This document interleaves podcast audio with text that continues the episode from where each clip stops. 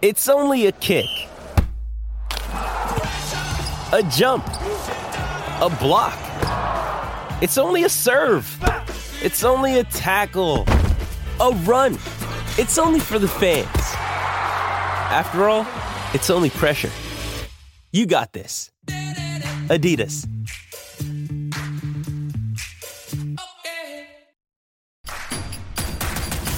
Introducing Royal Caribbean's newest ship, Icon of the Seas, the ultimate family vacation. The ultimate six slides, eight neighborhoods, zero compromise vacation. The ultimate never done that, can't wait to do it vacation. The ultimate chillin' by a different pool every day of the week vacation. This is the icon of vacations. Icon of the Seas. Arriving in 2024. Book today. Come seek the Royal Caribbean. Ships Registry Bahamas. We are back and better than ever. All eyes are on the gridiron as teams are back for another football season. As always, Bet Online is your number one spot for all the pro and college football action this season. With a new updated site and interface, even more odds, props, and contests, Bet Online continues to be the number one source for everything football. Head to the website or use your mobile device to sign up today to receive your 50% welcome bonus on your first deposit. Don't forget to use our promo code CLNS50 to receive your bonus. From football, basketball, boxing, right to your favorite Vegas casino games, don't wait to take advantage of all the amazing offers available for the 2021 season. Bet online is the fastest and easiest way to bet all your favorite sports. Bet online, where the game starts. Evan Lazar. Wow. I don't I don't have a script for this one. I, I don't have a script for it either because the first I don't know, 30 minutes of this game, I guess the first half of this game, even the first drive of this of the third quarter, I, I believe Houston put together some points on that drive as well, coming off that Mac Jones interception, right. was maybe the worst Uh, you know, quarter, two quarters and a half of football that we've seen. Let's go the worst 33 or 34 minutes from the Patriots, right? Yeah, in yeah.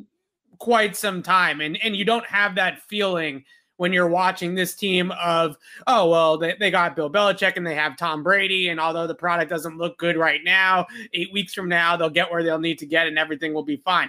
You, you don't have that luxury anymore. So when you're watching that first 33 minutes, 34 minutes, as we're putting it, it is an absolute abject disaster. I mean, you have guys in the back end in JC Jackson and Devin McCourty, who are supposed to be two of your most uh, consistent players and best back end players in your secondary, giving up a 67 yard touchdown to a practice squad wide receiver. This wasn't Brandin Cooks breaking free of those two guys and going for a big score. No, this, this was, was, check your programs. Who, yeah, you know, all yeah. game long. Unbelievable. Yeah, this was Chris Moore doing it. Uh, at the half, uh, Davis Mills has 200 yards passing and nearly a perfect passer rating. As it is, he finished this game with 312, 10.8 yards per attempt, and a 141.7 rating. So they ended up evening it out a little bit there late. They they figured out some things that they could do late. But what I have seen from this defense is they are consistently fundamentally flawed right? And I would say this entire team, it's not just the defense, because the Patriots early in this game, Mac takes them right down the field. They're going in to punch it in to go up 13 to 12, and Damien Harris fumbles as he's crossing the goal line. I thought the ball was out. I thought that was a good ruling. I, I think so too. I think yeah. it was out. I, I, I don't know how they saw it, but it looked like a fumble just based yeah. on where his feet were and his body lined up. yeah. up. Yeah, because you got to get you got to have the whole the you know you have to have the tip of the ball t- across the plane right? It's not like the it. whole ball. It just needs to be a piece of that ball needs to break the plane. It didn't look like it to my, to me either. So early on in this game you really started to question not necessarily the game plan by the coaching staff but just the fundamentals of this team and, and the techniques and the ball security and just knowing how to play sound fundamental football. And, and, that those are the things that we're so used to seeing from Bill Belichick. And then Houston Houston themselves, right? Yeah, they yeah. they have the punt, get whatever that was, right? Right up there with the 2015 Indy game where they had the direct snap on the punt, on the fake punt, and they completely uh, imploded. And the Patriots took advantage. But I we know as Patriots uh, media, as Patriots fans, that this team has bigger aspirations than surviving against the Houston Texans in week five. This team is a team that wants to be in the playoff hunt, that wants to win double digit games this year. And if they continue to play games like, like if they play like this next week against the Dallas Cowboys, they're going to get blown out. Well, that's the thing is you have games like this. Like good Patriots teams have had those games where they're like, oh God, throw the tape out. Thank goodness right. we won. And then it's, but when it's this team, it's far more problematic because you're deeply concerned that they're just not good enough. They're the stuff that they were doing all game long is the stuff that you used to we we, we used to ridicule other teams for doing. Yes. Would they would have hand the Patriots victories? Just you know, blown coverages, giving up third and longs, fourth downs. You know, uh, just uh, you know, terrible penalties, fumbling in the, you know, fumbling in the red zone, conservative play calling, all of it. They're doing all of it. Even late in the game on that final drive, two guys in motion at the same time, a really sloppy procedural penalty is right. just so. And I hate using the term unpatriot like. I think people have to, no matter what, wipe this out of their uh, head completely. There is no patriot way currently. There's a team that is fundamentally flawed, may have a marginal marginal talent on the roster that needs to play perfect, needs to play what we call Patriots football all the time to be competitive. And right now, they're not doing either. They're not making big plays. They're not playing with daring or creativity, and right. they're messing up the little stuff. So it's again, it's a team going back to last year that's just struggling to find any semblance of identity uh, at all. I have no idea what they're trying to be. Yeah, and I, I, I will say one thing it was it was be easy to really bash the Patriots if they came out and the pocket caved in all around Mac Jones all game because they're down four offensive linemen. Right. But that wasn't the problem. Mac no. looked pretty good to start the game. They were running the ball all right too. So actually, the old line held up well. Uh, so that wasn't the issue. I'm going to give them a massive check mark for for hanging on there today. But everything else was terrible uh, until again the Texans Texaned. Right. I- am really fascinated to go back and watch the O line tape because Yodny Cajuste, just based off of the eye test watching it live, looked really solid. And the Patriots aren't going to have Trent Brown for a long time here. And even on the play where he got beat initially and Mac had to roll out of the pocket and make that throw, he didn't hold right? He still moved his feet and kept himself inside leverage on the defender to allow Mac to escape that pocket and move uh, in the in the uh, you know, move the defense and then get the pass thrown along the sideline. So Yodny Cajuste did some nice things out there today. The Patriots showed some fight, showed some heart late in this game to come back and put the whole thing behind them and move on. So I think that there's some good things to take away from the game. And that one, Mac Jones was in the offensive line as well, but mostly Mac was far from the problem today. He pressed a little bit there in the middle of the game, right? The second and third quarter, he had two or three throws that were close to being intercepted. The one late to N'Keal Harry, maybe he's just kind of punting it away at that point. Anyway. That's what I thought too. Yeah. Is I got to do something. I got to take a shot, and that's right. what I think he did there. Yeah, right. So all those things I think point to good things that we can look forward to moving forward. Is that the quarterback was far from the biggest problem out there today, and you like to think that a guy like Devin McCourty only has one stinker per season, right? You, you'd like to think that this is not going to right. happen twice for a guy like Devin. And he knows better than everybody because Bill Belichick has been harping on this for Devin McCourty for his entire 12, whatever, 13 year career it's been that as the last line of defense, you cannot give up those two big plays Unreal. by going through the for the football, right? Because the first one, JC Jackson mistimes his jump on the sure. sideline, and Devin McCourty is running towards the sideline to try to pick off the pass as well. And both guys play the ball in the air.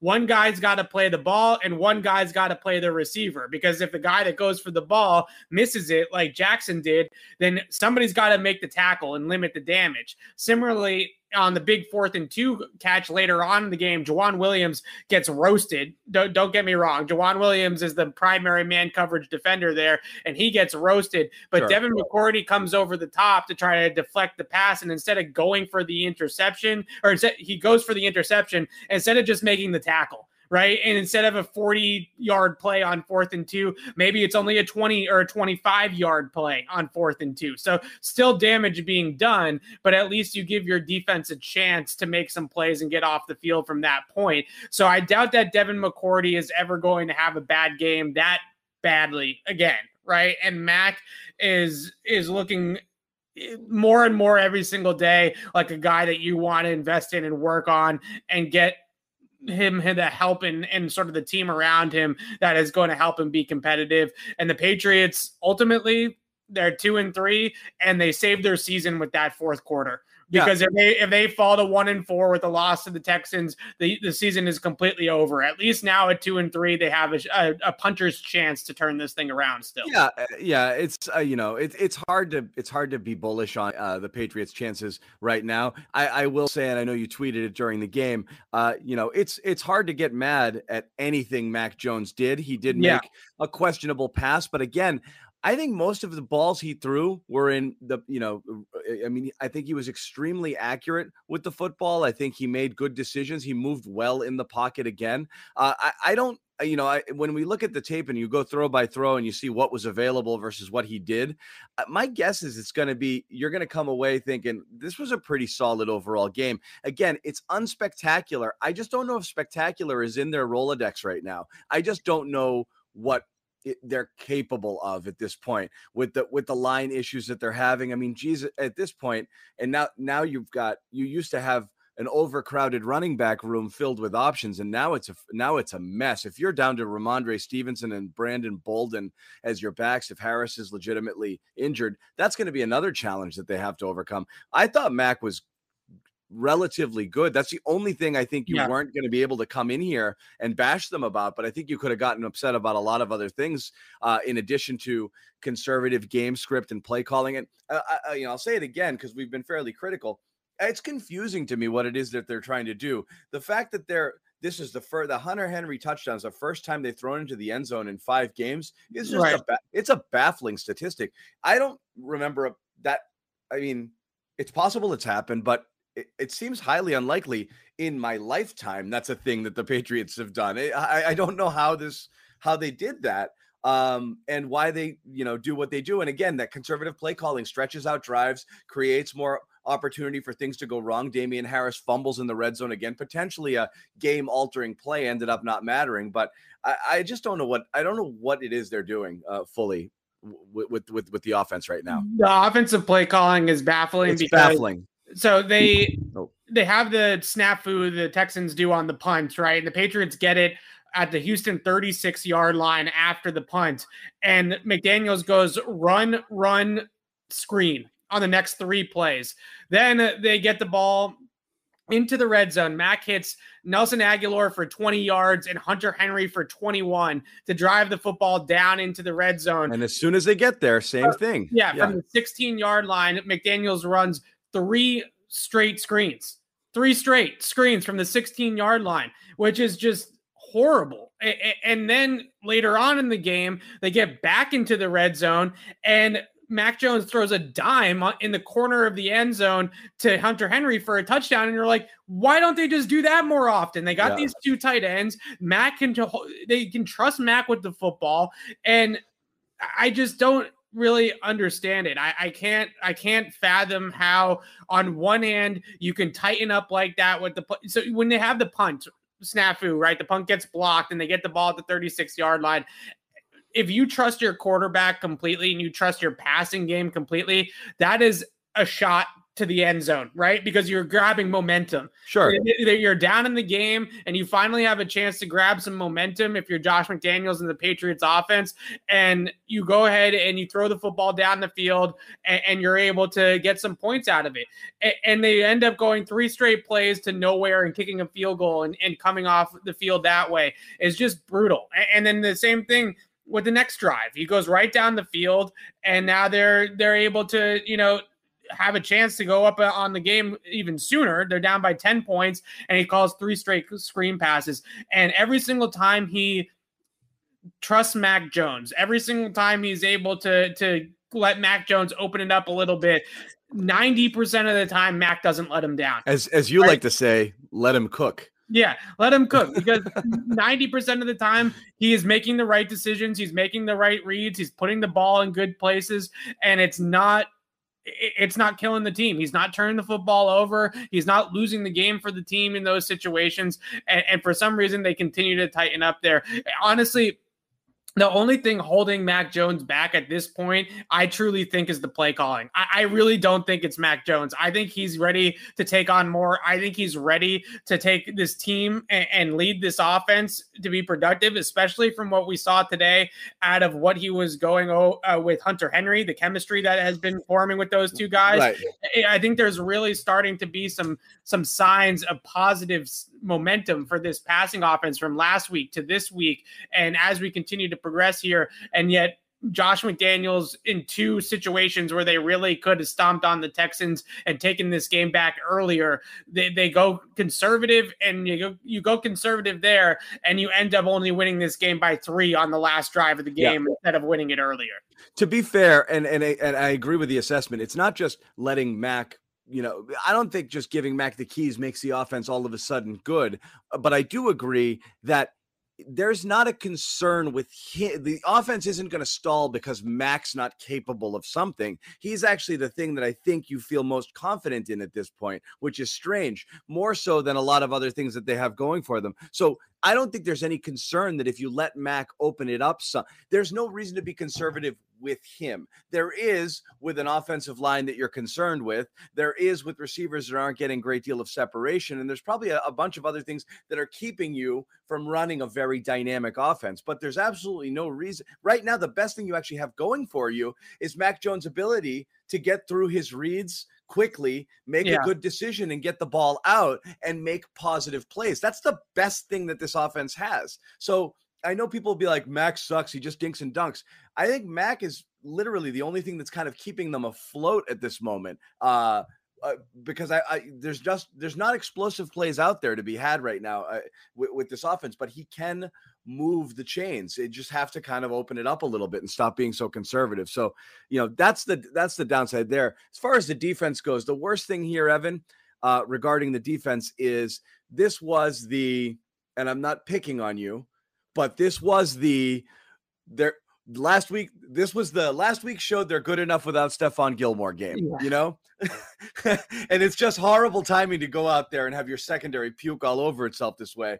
And again, you're not the only one who said it. I think there are a lot of people who are comfortable saying, "Okay, D backs haven't been an issue here. They yeah. have what they have. Well, to be and, fair, to be fair, they played this game without Jalen Mills, and Joejuan Williams going in this game for Jalen Mills ended up being a bigger drop off than four offensive linemen being out Unbelievable. on that side of the ball. Joejuan Williams, and I, I don't mean to to railroad the guy, but he had a, a really, really rough game. Not only giving up the uh, two big plays right over the top, one the 40 yarder on fourth and two, and then the flea flicker touchdown as well. And you look at both of those plays, and you're especially the flea flicker. What's so perplexing to me, and I, look, the receiver is in a little bit of a tight split. So I, I, guess he does have edge force there, but he's secondary edge force at, at best, unless I, I, have to go back and really study it and see. But from my vantage point, he was secondary edge force at best. And as a corner, your primary responsibility is clearly not stopping an inside handoff, right? The, the running back's going right up the gut. You got everybody in the in the middle of the defense worrying about that. Just cover your guy right? You just just cover your guy and getting beat there on the flea flicker, not even contesting the pass, just getting absolutely burned on the flea flicker was absolutely brutal. And something tells me that Jalen Mills at least comes and makes that a contested play, right? He's at least in the vicinity instead of getting absolutely uh, out of the picture, right? I mean, Joejuan Williams wasn't even on the screen when they t- panned to show the receiver down the field on the flea flicker. So I, I don't know. It just that drop off was way bigger than I was expecting from Joejuan uh, from Jalen Mills to Joejuan Williams. J.C. Jackson gives up the big play early. He gave up the fourth and two slant underneath the defense to Brandin Cooks. Right. Then he seemed to level off after that. He was fine. He was fine yeah. after that. Yeah. yeah. So so there's two plays on him that that we'll look at and say okay that you know both both of those are probably on JC.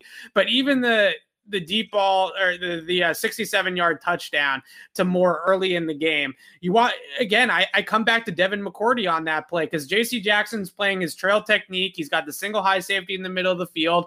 And yeah, you get on him for for missing the interception. He mistimes his jump and the ball goes over his head, which shouldn't happen. But if if Devin McCourty just makes the tackle as he's supposed to there on the receiver and limits that to a 25 yard pass or a 30 yard pass instead of a 67 yard touchdown, then it's not as bad. It's not the damage isn't as bad. So I, I put more of that on Devin McCourty than I do on J.C. Jackson. Oh, no question about it. Uh, I, I think Joejuan Williams is an easy target for this game. Yeah. I think uh, it is shocking how big the drop off is. Um, this is a person who shouldn't this, I mean, uh, this is a person who really shouldn't see the field at this point. Um, it, it's it's really, uh, you know, it, and this was why you questioned cornerback depth when the season started. Was right? You, you knew you knew there wasn't much there, and that's with the idea that Gilmore was coming back. So that is a worry. I just don't know. Again, great, they win needed it as you said season over after. Right. I, you're looking to start stacking efforts you know uh, and you can't keep going one step forward one step back. If the tampa game was a step forward particularly for the defense uh, this is a massive step back. Uh, you know you take the win if you want to remain competitive and the playoffs are a thing that you want to have in your future but I, it's again like we said we had to rip up the script. This was going to be just 45 straight minutes of just bashing the Patriots. They got away with the win. It's just it's such a blah.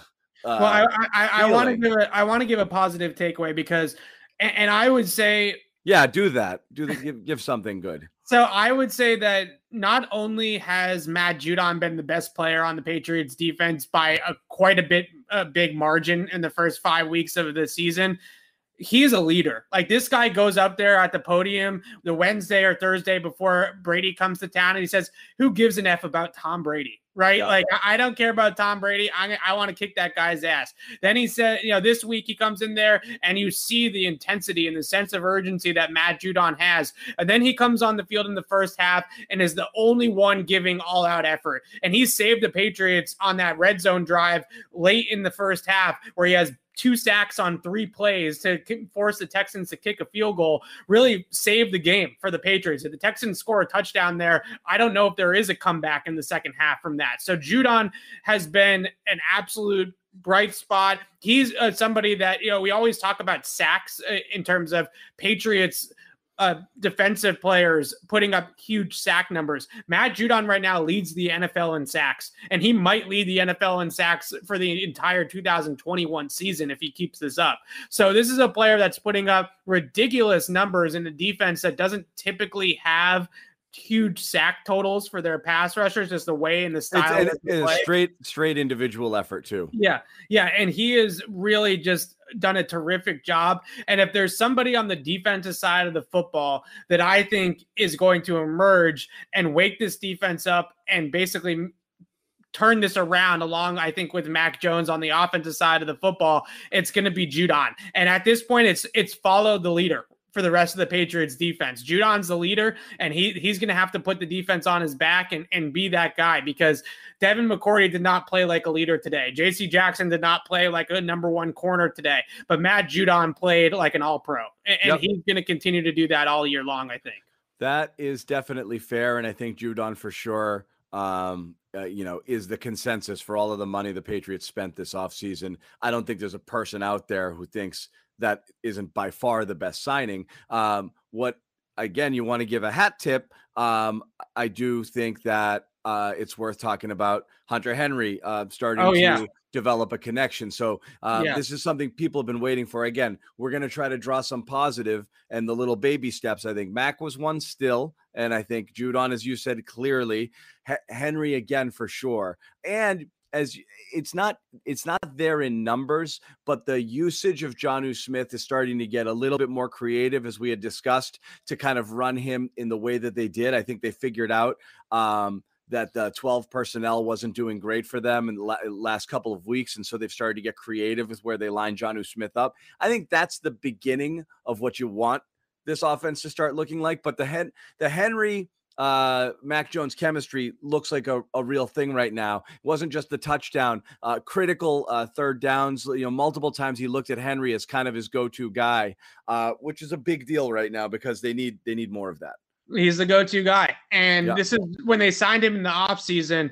My thought on the signing was okay, it's third and six. You need a first down. Where is Mac Jones or at that time Cam, I suppose, going with the football, right? And, and Hunter Henry was gonna was supposed was signed to be that guy. He was right. signed to be the go-to guy in the red area and in on third down, those critical situations. And today he stepped up in a big way. And we've seen Mac consistently be able to hit those in breaking routes over the middle of the field, whether it's crossers, whether it's just leverage reads off of uh, routes uh, unders or, or kind of in cut type of, of plays. Yep. Those throws really seem to be something that he's very comfortable with doing already at this level. And yep. probably his best ball of the year came on that corner route to Hunter Henry for the touchdown.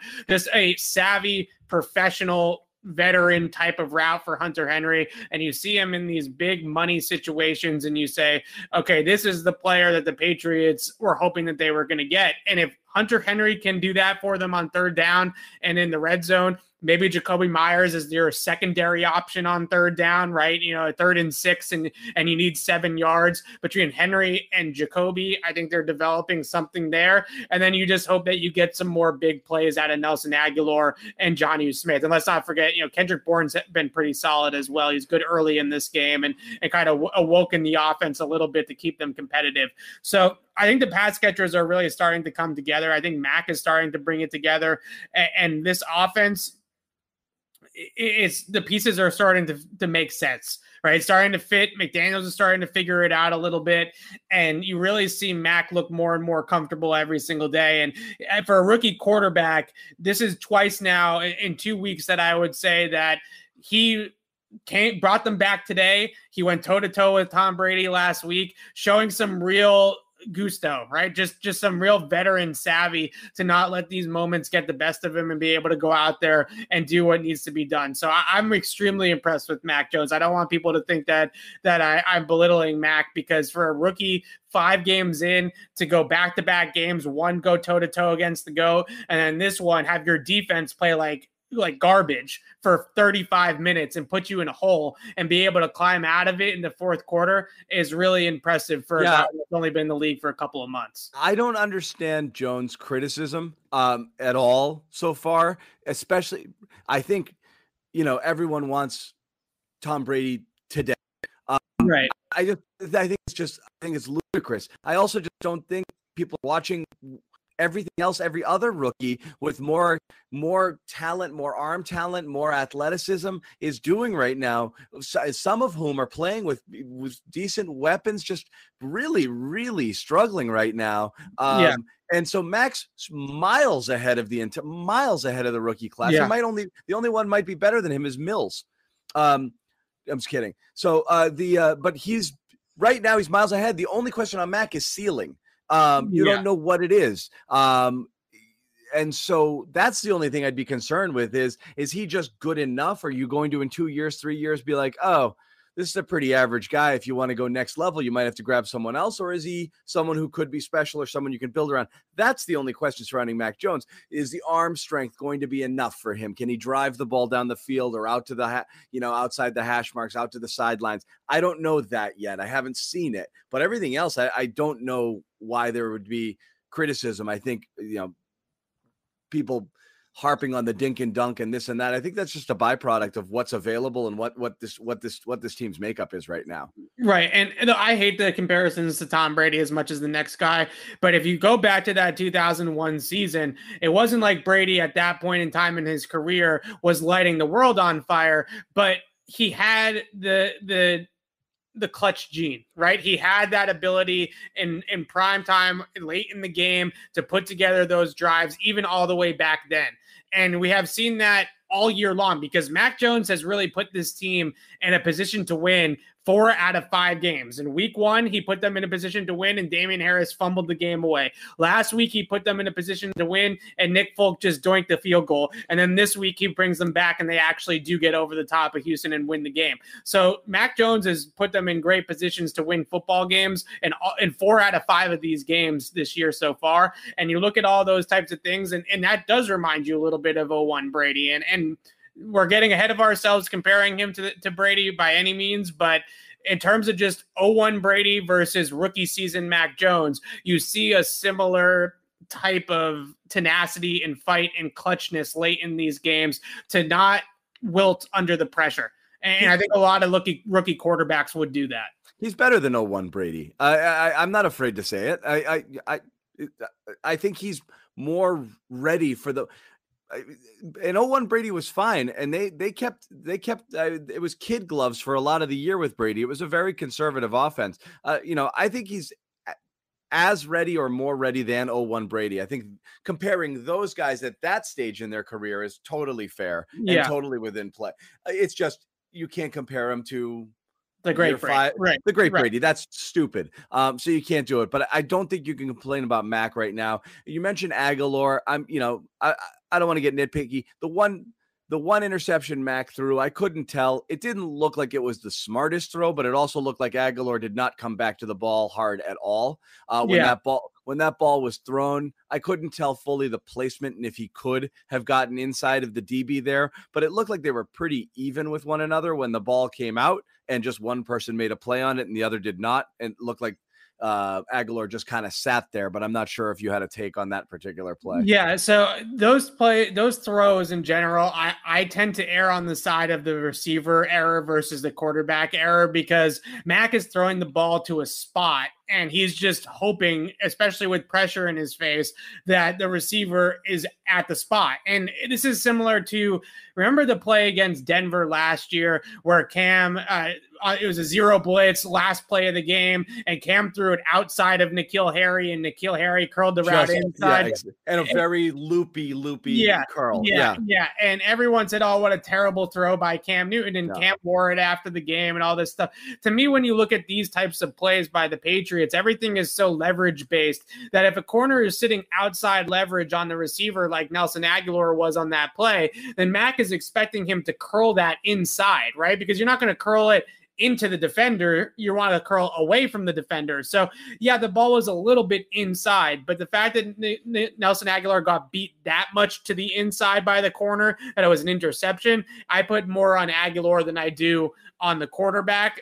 At the same time, look, you know, there was I think PFF will probably have Mac with three or four turnover worthy plays in this game, right? Because yeah. you had that one, you had one along the sideline that that the corner dropped. Uh, you had the late one to N'Keal Harry, that's three, and there was one early on in a little underneath route that that they might count that as a pass breakup and not a turnover worthy play, just because it was a diving pass breakup by the uh, uh the uh, underneath linebacker. But uh, ultimately, I think we're talking about three or four close to interceptions from Mac today. And if you want to nit, nitpick and say what was the one thing that Mac will need to improve on, on this game, I thought in the second and the third quarter, the Patriots found themselves in a hole and he was pressing a little bit to make plays, especially that last, the uh, second to last near interception where he threw it into double coverage and, and the Texans uh, safety dropped it or defensive back dropped the throw.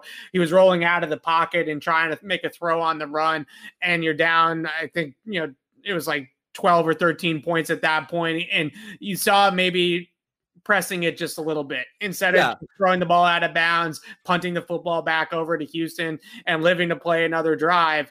That one was a little bit pressed there from Max. So in the second midway through this game, second and third quarter, I thought he was pressing a little bit and put the ball up for grabs too many times or in danger too many times. But that's we're we're starting to nitpick on a rookie. No, but that's real. He hadn't done that a lot, and he yeah. did get away with a couple today. Um, so that's legit criticism, I think, where um he, you can't do that. Eh, you know, you have to be a little bit more um, you know, uh, you know, uh, smarter less, with the football. Just yeah. smarter with the football. Yeah. Um. So yeah, I don't know. I'm looking at comments here. I know uh, just a lot of people. Uh, you know, I, I, it's a lot of the same targets here. McDaniels we've talked about. I do yeah. think people are generally frustrated uh, with uh, with with Agholor uh, not showing much at all. Yeah. Uh, and then, you know, uh, uh, something you you know mentioned a couple of weeks ago, just the fact that Jonnu's more of a gadget guy, and he was the cream of the crop prize free agent that they went out and signed.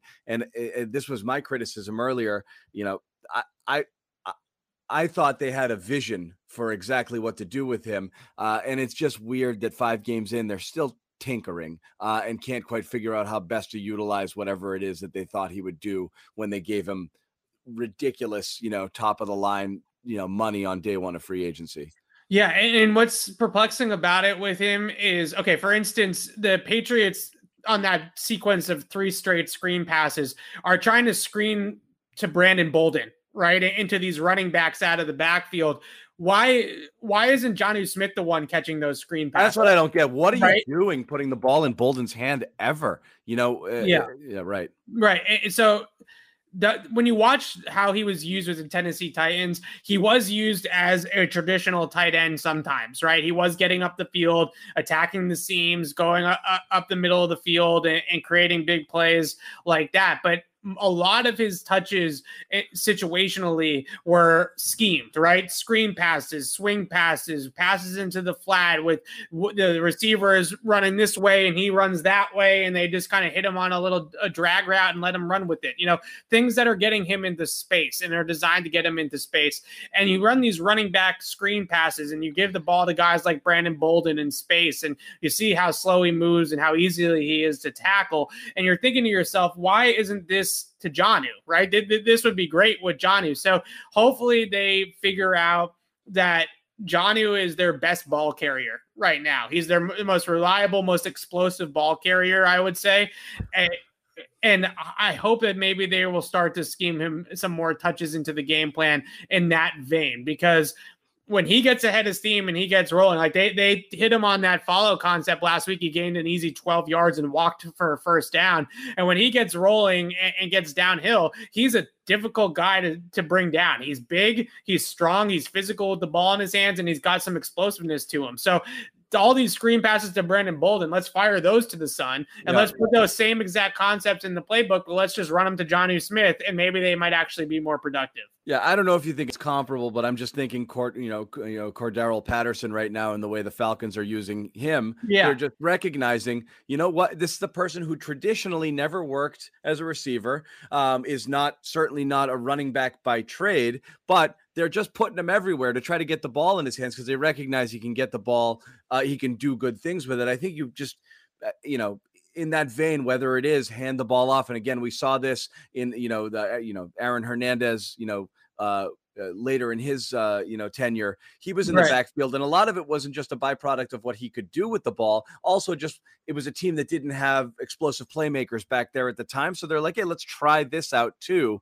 It makes sense. So uh, you know, you got to start figuring out ways to to create more plays uh, than they're doing now because it's insanely insanely conservative uh, and just very vanilla with what they're doing. So uh, we'll they're, they're not going to get the explosive plays through the passing game yet. I I think Nelson Agholor, five weeks into the season, I'm not ready to declare it a complete uh, inept deep passing offense. I think some things will come. Certainly, once the offensive line starts to even out a little bit more, I think more opportunities will present themselves down the field. But the short and the intermediate passing game is working. But what they have to do, a lot like that 2011 offense, who was similarly capped with what they could do down the field in terms of a deep threat down the field, they had I have to go back and check. I'm not sure it was at the end of Deion Branch or Brandon Lloyd or whoever right. was the outside receiver on that 2011 team wasn't Randy Moss, right? You know, it wasn't Randy Moss. It wasn't even Brandin Cooks. It was a guy like Nelson Agholor. Yeah. And you have Nelson Agholor who's at least taking the defense with him some of the time. But what you really have to do is threaten the defense horizontally. You have 55 yards wide of the field to start to threaten that defense horizontally. And what made that 2011 offense so prolific was more so yards after the catch right? Yeah. Timing and yards after the catch. So you'll be able to hit those types of things uh, sooner, quicker, faster, get the ball into the right player's hands. Like instead of Brandon Bolden carrying it, let's have Jonnu Smith carry it. Instead of, you know, having those types of plays go for negative yardage, maybe Jonnu Smith makes breaks the tackle or is able to hit it faster or whatever the case may be, and you make an explosive play here or there. The short and the intermediate stuff works for Mac. It's worked consistently, but at this point in time, they need to figure out how to manufacture more. yeah, look, after the catch. Uh, what that what you know the difference between 11 and now, you you still had Wes Welker going off in that year. They don't have anything working in the slot there, creating those plays. Meyers, for all that he's doing well right now, is so freaking slow. Um, you know, and Bourne's not terrific either, but he is making plays. Well, yeah, Bourne and Meyers, I think, can combine. Obviously, Wes Welker had 1,600 yards or something like that in 2000. He had an insane season. Yeah, 120 yeah, catches, 175 targets. It was insane. But that offense that year was Gronk, Hernandez, and Welker through the air. Oh, yeah. with very limited very limited that, outside outside, outside help. Yeah. So if that's the right. dream, right, with what you have now, which these none of these guys are even close to any of their counterparts on that team, but the scheme and the style of offense there. And you had a really plodding running game there too. That's a BenJarvus, Green Ellis, Stevan Ridley kind of there. Really, really plot, you know, and Woodhead uh, which you would have had in your James White, so you're a little limited there. There are some similarities to that offense and this and this offense, though just way more dynamic playmakers back then. Right. So if that's way the, way more dynamic, if, if, that's like the A plus version of what they're trying to run, and yeah. this is and this is the then do a B minus or a C. Right. Do that. But do that, the B minus. They, they, can win football games like that if they get if they peak with the playmakers that they have. What they have, if they get those guys to perform, if Hunter Henry performs the best that he can, and all the way down with Mac Jones, and this offense is going to be a lot better than it is right now. So there is a path here to having good offense. I think, but even this offense today and a lot of people I know, I'm going to write a positive review about Mac Jones, and everybody's going to come back at me and say, It's the Texans. What are you talking about? We did this last year with Cam Newton, where he put up passing numbers against Houston, and, and it's the same thing, right? The Texans stink and it doesn't matter. But these are the types of positive steps early in the season that if the Patriots do turn this thing around, and we are in week 12 or 13 and we do have a playoff race on our hands at that point of the season, we can point back to week four against Tampa Bay and week five against Houston and say, this is where the offense laid the foundation. Right. This is where they started to figure themselves out. This is where they started to maximize some of their playmakers. And once we get into week 13, maybe they look like a, a good, legitimate NFL offense. Defensively, what I saw out of this game, and, and, a lot of people I think this week are going to make this about Bill and Steve Belichick as well, and the coaching that they're getting. What I saw out of this game in the first 30 minutes was effort. That was not game plan. That was not play calling. That was not, that was 110% an effort issue. Guys just not playing hard at times. And uh, certainly guy like Devin McCourty that just made two head scratching plays. Joejuan Williams looks like he's a bust and, and, is in over his head every single time he's on the field. Kyle Dugger made me eat my words. I've been I've been defending Kyle Dugger to this week. It was not a good week from Dugger. And, and you see guys, especially in that in these veterans for the most part. Dugger, I give a you know he's a young player, but some of these veterans like McCourty and really the one other guy I'd, I would really point to is Kyle Van Noy, who has just sort of been out there for five weeks and, and really doesn't look like he's making any sort of Nothing. impact play anytime soon. And I would say, say the same thing about Dont'a Hightower to a degree as yeah. well. Those three guys, uh, I, I am willing to give McCourty the benefit of the doubt because it's one bad week, but Hightower and Van Noy are squarely on my radar as two guys that are just not doing enough. Just occup- just occupying space right now, yeah. and it is yeah. it is it's really bad. Jamie Collins suited up. I, I don't know if he had more than three snaps. I have no idea how many snaps he had. It wasn't many. Makes that one play on the unblocked sack there. But yeah. we'll see if Collins can make an impact because they've been suffering there. Uh, we're not going to hold you guys any longer. I'm going to ask Evan final thoughts here. I know the Sox are playing. I know there's a full slate of NFL games and people want to do stuff. I will say, of course, um, check out our new website at CLNS Media, Evan's going to have a bunch of stuff about the game. Uh, and then obviously again tomorrow and get a chance to look at some of the film with, I think, Patriots Beat coming up on Tuesday. Mm, yeah. Um, so, so a lot more to talk about for sure. Uh, but as far as this game, everybody saw it. Everybody knows what happened. This could have been the low point of the bill of the post Brady uh, tenure, you know, the Patriots, and they ended up squeaking it out. So we'll draw a few positives from it and continue to be legitimately, genuinely, and justifiably concerned. Uh, but again, there are little rays there, little little glimpses of things that I don't know if it's going to make this team a playoff contender or anything serious, but it could things could get better. Uh, mm, there's yeah. there, there's some hope there. So, uh, any final thoughts, Evan, before we wrap it? I think that's really accurate. The flashes for this team are definitely there, and there's stretches yeah. of play where they are very, very good three phase football team as they were late in this game here today. So, what you just have to hope is that they can latch on to those things that they did today in the last 20 minutes of this game against Houston, and what they were able to do defensively last week against Tom Brady, and, and also offensively for that matter against the Bucks and hanging that in that game as well and use these things as building blocks as foundational pieces for what this team will hopefully be a couple of months from now and down the line and maybe even look at it unfortunately, if you're a Patriots fan, as a two year window, right? And start to look ahead of what they can make progress with this season, add a few more pieces in the off season in 2022 and come back in year 2 of Mac Jones and really start to make a push. But ultimately my my final overarching thought, big picture theme here is that the Patriots squeaked out the win today against Houston, which means for the time being we still have a football season right? Because if this game had gone yeah. to one and four, Alex and I on the podcast on Tuesday would probably be already starting to talk about the draft, right? Yeah. And, and, looking ahead to next season and what the Patriots could do to have moral victories all over the place for the rest of this year. They're two and three. It's not where they want to be, but they're in a good enough position that they can still make a push here if they can continue to stack good things together. So you still have a football season by coming back in this game and winning it today in Houston. No doubt about it. All right. So that's going to wrap it for us. Uh, again, like I said, check out CLNS Media, subscribe to our YouTube channel, Patriots Press Pass, if you haven't already. Um, all of our live uh, post game coverage, our live podcasts, and all, all, of the other content we'll be pumping out throughout the course of the week. Dallas Cowboys next week. That's a fun one. Um, so, uh, uh Evan, of course, will be there as always, uh, and we'll have more coverage uh, throughout the week previewing the game. And hopefully, they get all linemen back, two linemen back. We'll see.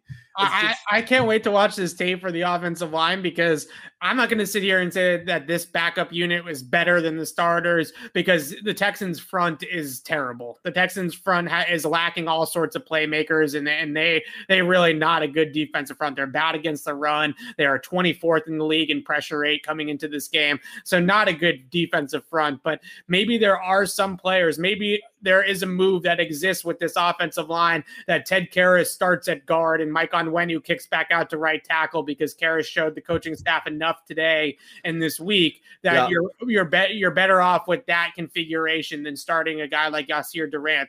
Maybe Yodny Cajuste showed them enough that he could just fill right in at right tackle until Trent Brown comes back. That would be the hope because they've been right. struggling to figure that out. And so, right, if we see some positive, one or here, two of these players pop on the tape and show the coaching staff enough, I think it will probably be either Karras or Yodny Cajuste based off of the eye test watching it live, right. and maybe some reshuffling when all the guys come back healthy and they can find their stride with the offensive line with their a uh, better combination of five. I think yeah. Yasir Durant has gotten himself benched, and that's it was, the best. I, and I think so too. And it was a live in-game audition for other people, not yeah. Durant or you know. So right. Um, okay, again, like I said, we'll wrap it. Thanks for hanging out, guys. Go check out um, all of our stuff, as I said, on all of our uh, sites and uh, YouTube channel and whatnot. Go Sox uh, and uh, enjoy the marathon tomorrow, everyone. So visit fanduel.com slash Boston and make your first bet a layup. FanDuel, official partner of the NFL. Must be 21 plus and present in select states. FanDuel is offering online sports wagering in Kansas under an agreement with Kansas Star Casino LLC. First online real money wager only. $10 first deposit required. Bonus issued is non-withdrawable bonus bets that expire seven days after receipt. Restrictions apply. See terms at sportsbook.fanduel.com. Gambling problem? Call 1-800-GAMBLER or visit fanduel.com slash RG in Colorado Iowa, Michigan, Kentucky, New Jersey, Ohio, Pennsylvania, Illinois, Tennessee, and Virginia. Call 1 800 NEXT STEP or text NEXT STEP to 53342 in Arizona. 1 888 789 7777 or visit ccpg.org slash chat in Connecticut, 1 800 9 with it in Indiana, 1 800 522 4700, or visit ksgamblinghelp.com in Kansas, 1 877 770 STOP in Louisiana. Visit mdgamblinghelp.org in Maryland. Visit 1 800 gambler.net in West Virginia or call 1 800 522 4700 in Wyoming. Hope is here. Visit gamblinghelplinema.org or call 800 327 5050 for 24 7 support in Massachusetts or call 1 877 8 HOPE NY or text HOPE NY in New York.